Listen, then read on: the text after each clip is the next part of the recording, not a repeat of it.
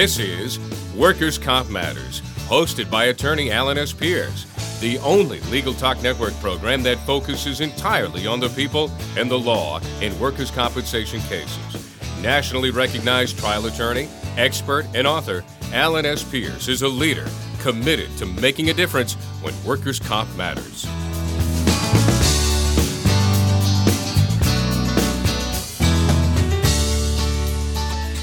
Welcome to another edition of Legal Talk Network and Workers' Comp Matters. My name is Judson Pierce, filling in for Alan Pierce, who's probably sunning himself on a beach in Florida right now.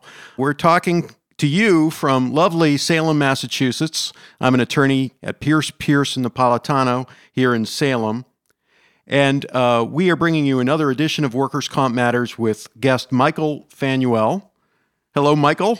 Hello, Judd. It's fantastic to be here. Thanks so much. Thanks for being here. Mike has uh, been a friend of mine for 30 years. Uh, we are college grads uh, from Vassar College. And uh, for the last several years, he has been a marketing strategist guru working at ad agencies around the globe.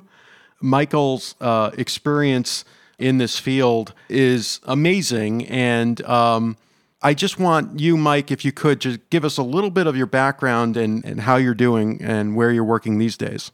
I'd be happy to, though. Uh, I'm not sure it's amazing, and I'm not sure I'm a guru. Uh, I have been lucky enough to work at ad agencies for most of my career in New York, in London, in Minneapolis, uh, as a brand strategist, helping companies figure out how they could make deeper and more valuable connections with their customers and I've had the chance to uh, create a few pretty pretty fun campaigns, including the most interesting man in the world for Dos Equis, and we have the meats for Arby's, and some fun work for for Cadillac and Volvo and Charles Schwab. Uh, after doing that for a while, though, I crossed the Rubicon and I became a client myself. I was running creative marketing at General Mills helping big brands like Cheerios and Nature Valley get their groove mm-hmm. back.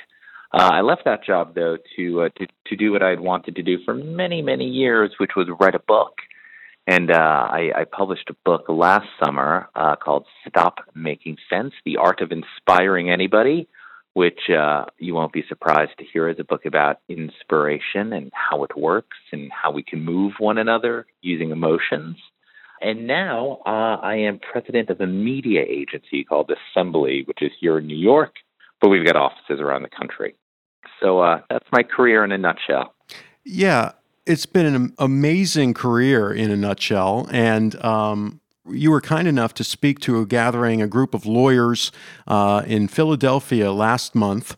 Thank you very much for coming to that. And I think you were probably the most uh, inspiring speaker at that conference to a group of lawyers who really. That's very nice. That's very nice, Judd. it's so true. I mean, we are in our offices, we are with our clients, and we are in courtrooms across the country. And we rarely think about are we doing the most to not only inspire um, the judges uh, or inspire our clients, but inspire ourselves to dig deeper into the law, dig deeper into our business practices and strategies.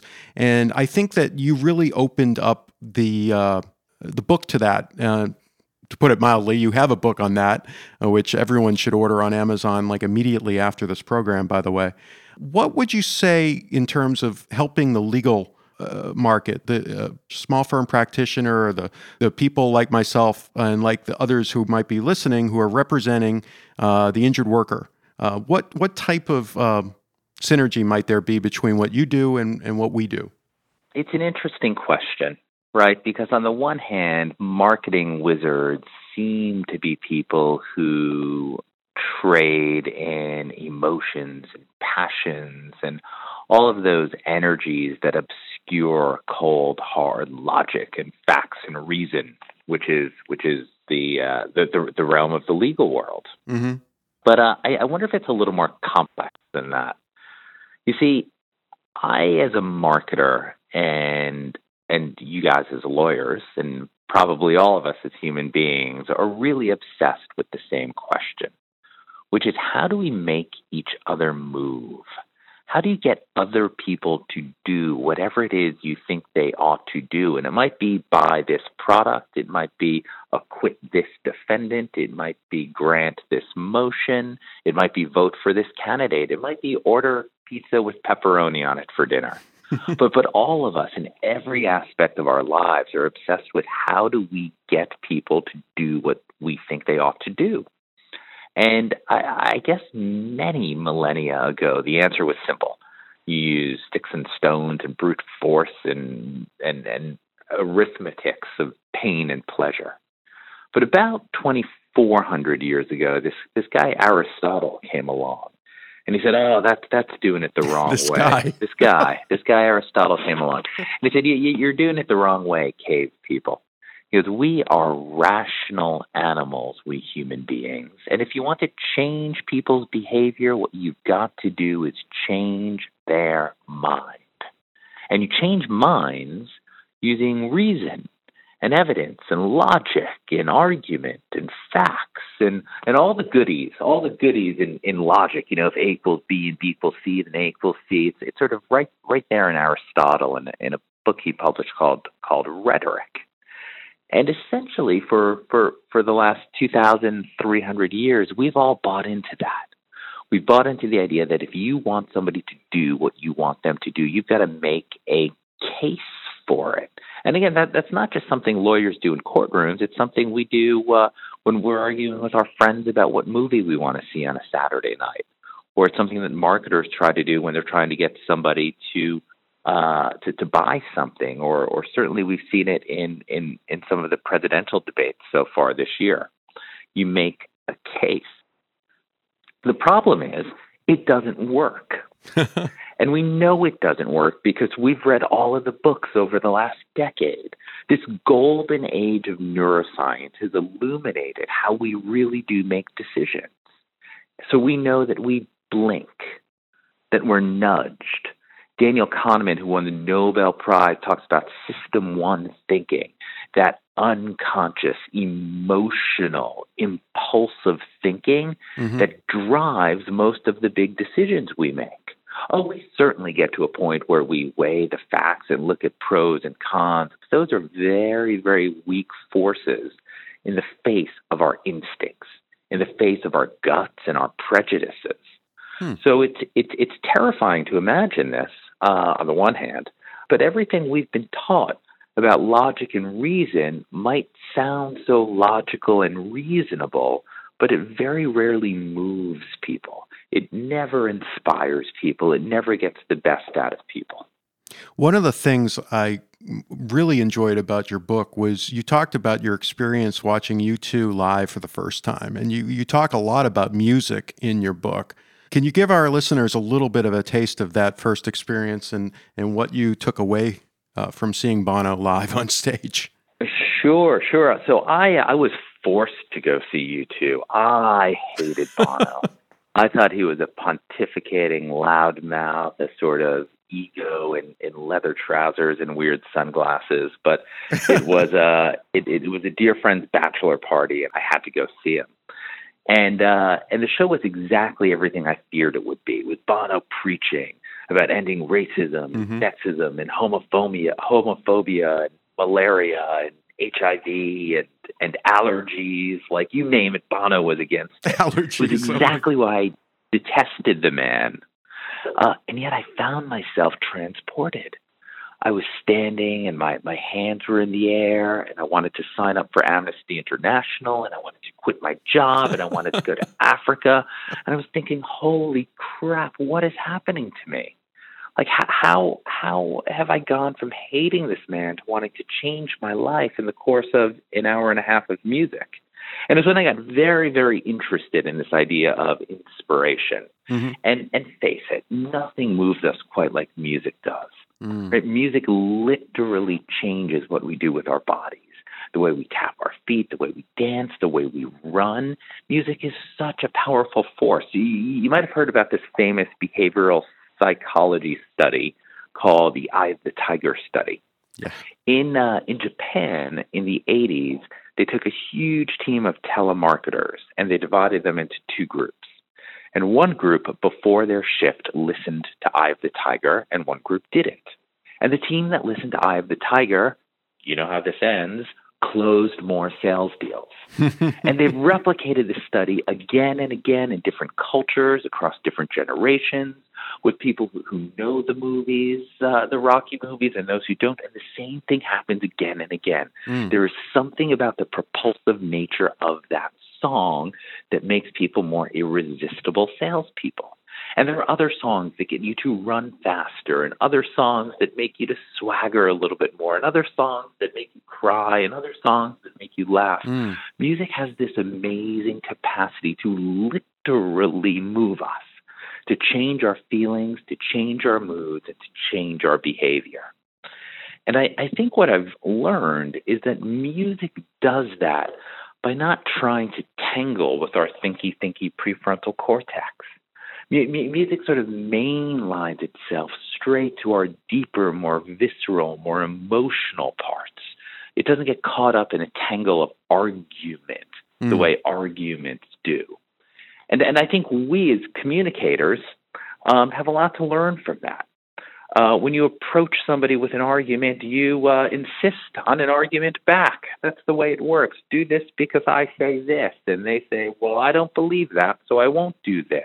Right. But there's something um, seductive, and I use that word on purpose. There's something seductive about the power of music that I think is deeply effective on changing uh, changing the way people think and feel and behave. Know, obviously we can't uh, bring in a boombox or our uh, mini, uh, you know, uh, whatever portable listening music device we're, we're using these days, and, and and plug it into the courtroom and play Eye of the Tiger for the judge mm-hmm. and get the judge to go our way. And we can't be like Ally McBeal in her great show and listen to the songs in our head whenever some situation arises. Right.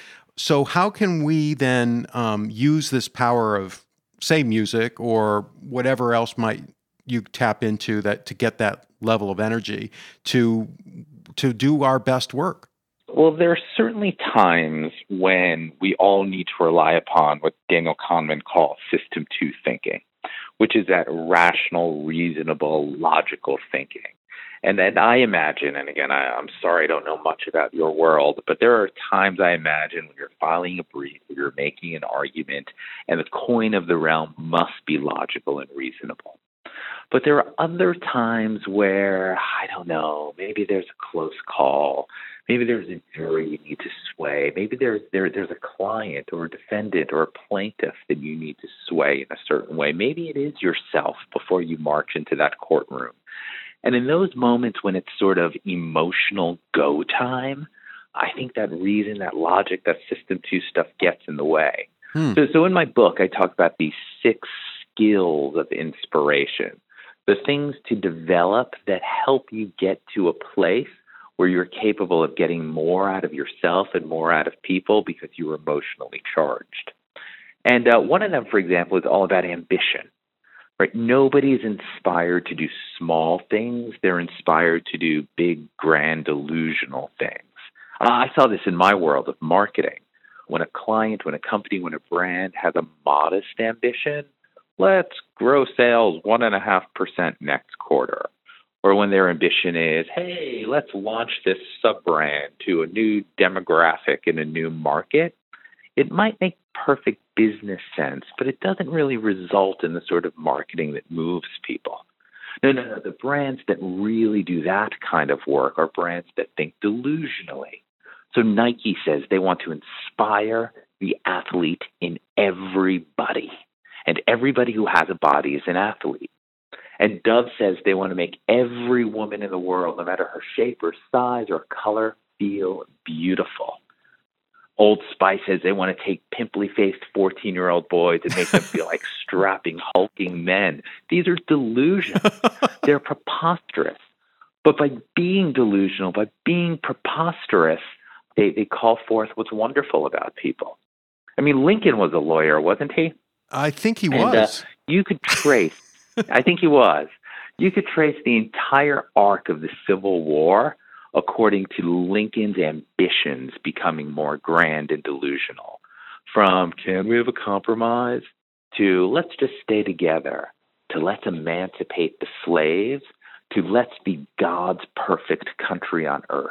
Oh my As Lincoln's gosh. ambition became more delusional, he invested more people in fighting and ultimately succeeding. Small, small goals bring out the smallness of people. Big Mm. goals bring out their grandness. Before we move on, and I want to tease this uh, by saying, uh, you know, there was a there was a beer that you helped immensely uh, by targeting Yeah. itself uh, in a certain way. So before we we have that beer, uh, we're going to take a quick break for a message from our sponsor. We'll be right back.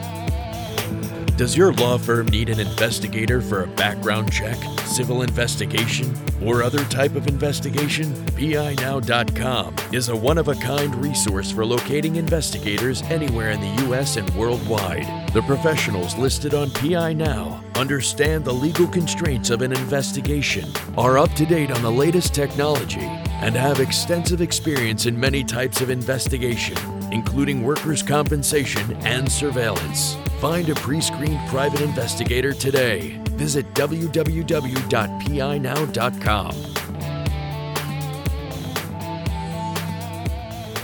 And we're back with uh, our special guest, Michael Fanuele. Uh, Mike, it's just so good to have you on the program because we're talking about things that we lawyers don't often think about, but we really should, not just as lawyers, but as human beings, as communicators, as partners, as, as parents. Uh, what you're having uh, to tell us right now really plays a role in all aspects of our lives. And uh, I do want to catch a beer with you right now. I wish I had one to open up, but you actually helped a, a beer company quite a bit uh, not too long ago. Could you tell us a little bit about that campaign, what it was about, and how that applies here? Sure. Yeah, it's the Dos Equis story, and it's a good illustration of, of, of two principles of inspiration. So, Dos Equis came to our ad agency with a very modest ambition. They wanted to be the second best selling premium imported Mexican beer in America, second best selling. And Corona was going to be number one, and they were going to be number two. And Corona is about sunshine and the beach and chilling, and Dos Equis wanted to be about nighttime and adventure and exploration. But of course, we quickly realized you don't get to choose that. Nobody walks into a bar and says, Can I have Corona or the number two? They walk into a bar and there are dozens, there are hundreds of amazing Oh, options. gosh. And they're having them all. They're having good beers and crappy beers, and they're having martinis, and they're doing Jägermeister shots, and they're having scotches. And, and we shifted the brief. We said instead of being the number two premium imported Mexican beer in America, be the most interesting thing in the bar. More interesting than the other drinks or brands, Ah. the people, the music, the Uh-huh. stories, the jokes they were telling. Be the most interesting thing, and that's that's delusional. but again, that's that's how you create the most interesting man in the world, not some other interesting guy in a beer ad. But there's another aspect to this story that might be might be useful for your listeners, Judd, and that is the importance and the power of breaking the conventional rules. Remember that campaign with the most interesting man in the world. Mm. He is an old man who says, I don't know anything about beer because I don't really drink it. It is the opposite of the way beer ads are supposed to behave. They're supposed to have young, cool people. Mhm. They're supposed to have authorities on beer, people who know the ins and outs. Here's an old guy who goes, Oh, you got me, but I kind of like this one. That moment of disruption, that moment of breaking the rules is so important if you want to move and inspire people. Because when you show up in exactly the It catches people's attention. it, it is, it is, and, and it's not just attention getting; it's opportunity Mm. making. So when you show up in a way that looks like you did yesterday, and the day before, and the day before, and the day before that, people don't have a sense or an expectation that something new can happen. They're literally uh, in a rut, in a routine. This is the way it's always been. Their minds, in, a weird way, are closed. So, so breaking rules is um, is really powerful, and this happens in really subtle ways all the time, as you know. hmm Right when a coach says, "Hey, team, take a knee," or when a manager says, "Hey, come into my office, uh, take a seat, and close the door," or when a boss uh, comes to work and they're not wearing a coat and a tie, or she sits in a different area of the conference room at the conference table than than than, than the boss usually sits. Mm. Right? These are a little subtle ways in which people show up to stir up some possibilities. Yeah, you also credit David Bowie as possibly uh, bringing down the Berlin Wall. And, and, that story that you wrote about in your book is so fascinating to me. Could you tell us a little bit about what happened there? And, and it's it's actually true, right? It is. It is. I didn't credit Bowie with bringing down the Berlin Wall. Germany did. when he died, the German okay. Foreign Office, the German Foreign Office tweeted out, uh, "Goodbye, David Bowie. Uh, thank you for helping to bring down the Berlin Wall. You're amongst heroes now." And uh, I didn't remember that part of history, so I went back and, and, and tried to learn a little bit about the story.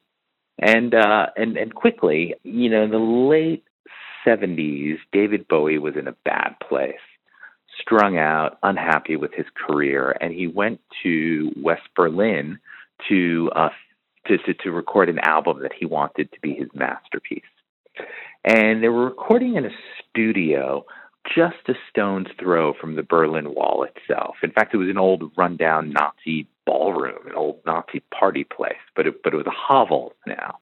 Hmm. And Bowie had one song, which was this really experimental instrumental number. And it had like whirring synthesizers and clanking ashtrays, and it was really funky. And one night, as Bowie was mixing this, he looks out the window, and against the Berlin Wall, he sees a man and a woman going at it, making out hot and heavy. And right above them, he sees East German soldiers patrolling with their rifles. And that one image of love and romance and violence and guns all sort of wrapped together completely inspired him. And in a matter of minutes, he wrote all of the lyrics to the song Heroes. We can be heroes just for one day and that instrumental number got got got its words. Now, the next day, when the band came back to the studio, David Bowie was so excited to share these words with them. And the producer had a great idea. He said, Let's make funky use of this giant ballroom. After each verse, when you sing into the microphone, David, I'm going to move the microphone 10 feet away. And then after the next verse, 10 feet away. And after the next verse, 10 feet away. So that by the end of this song, in order for you to be heard, you're going to have to be screaming. And, and if you listen to the recording, by the end, David Bowie is screaming his lungs out.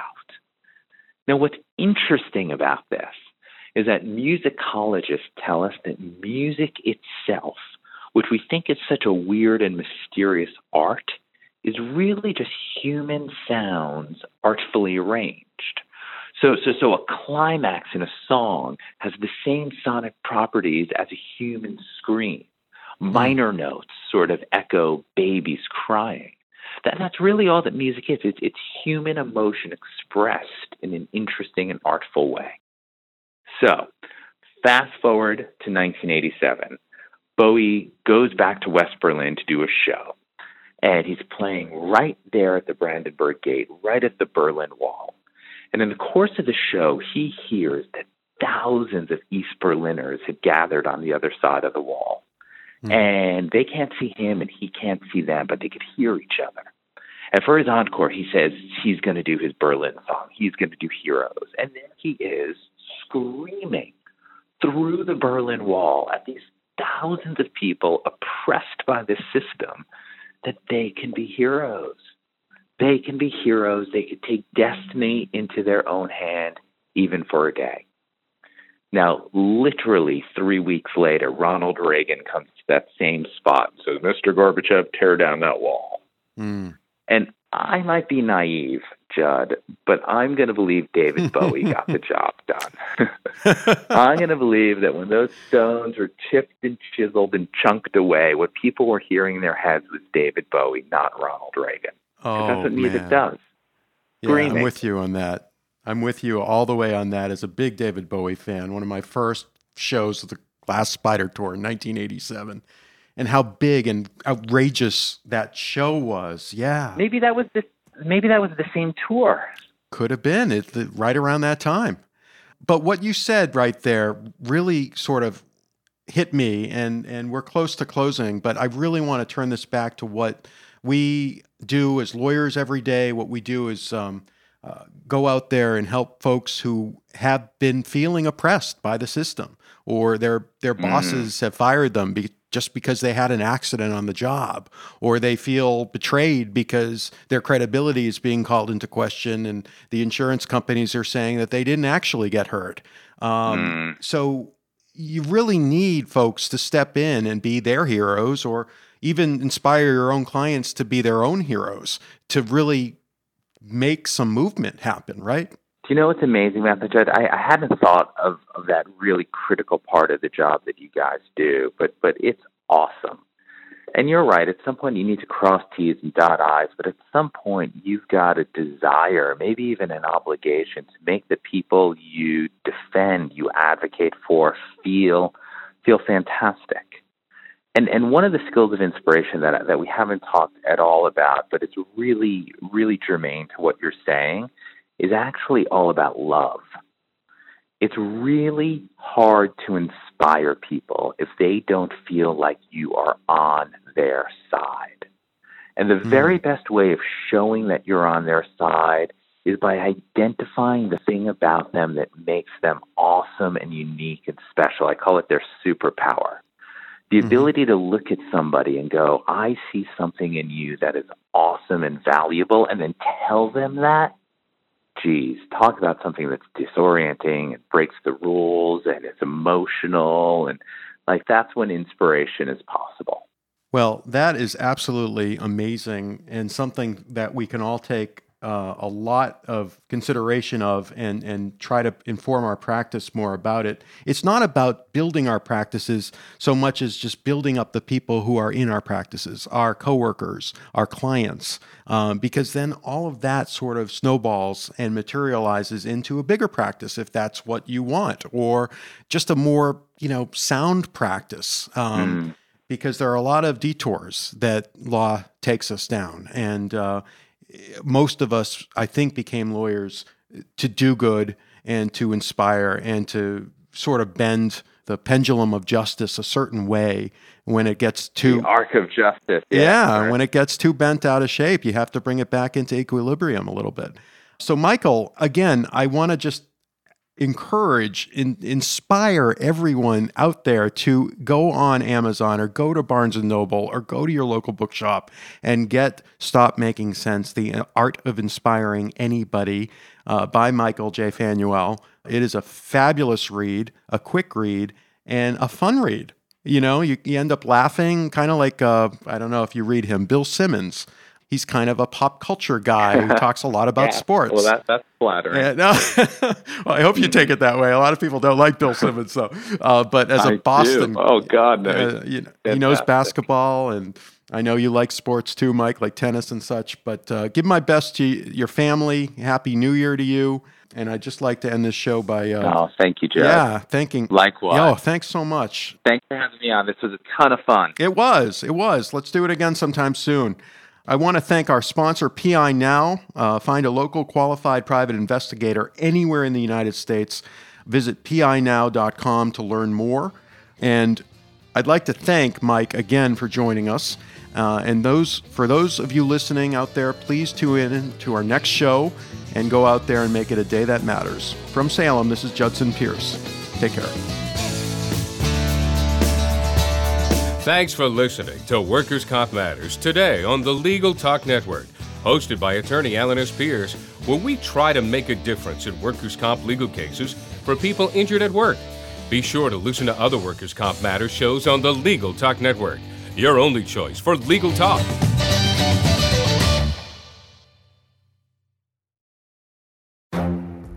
The Lunch Hour Legal Marketing Podcast, your resource for the tips and tactical advice you need to grow your business. Plus, keep up with the news and commentary you crave to stay one step ahead. It's hosted by me, Gyi Tsakalakis. And me, Conrad Saam. Every other week, we break down the issues holding back your marketing strategy and talk about the changes you need to be prepared for. Check out the Lunch Hour Legal Marketing Podcast wherever you get your podcasts or on YouTube.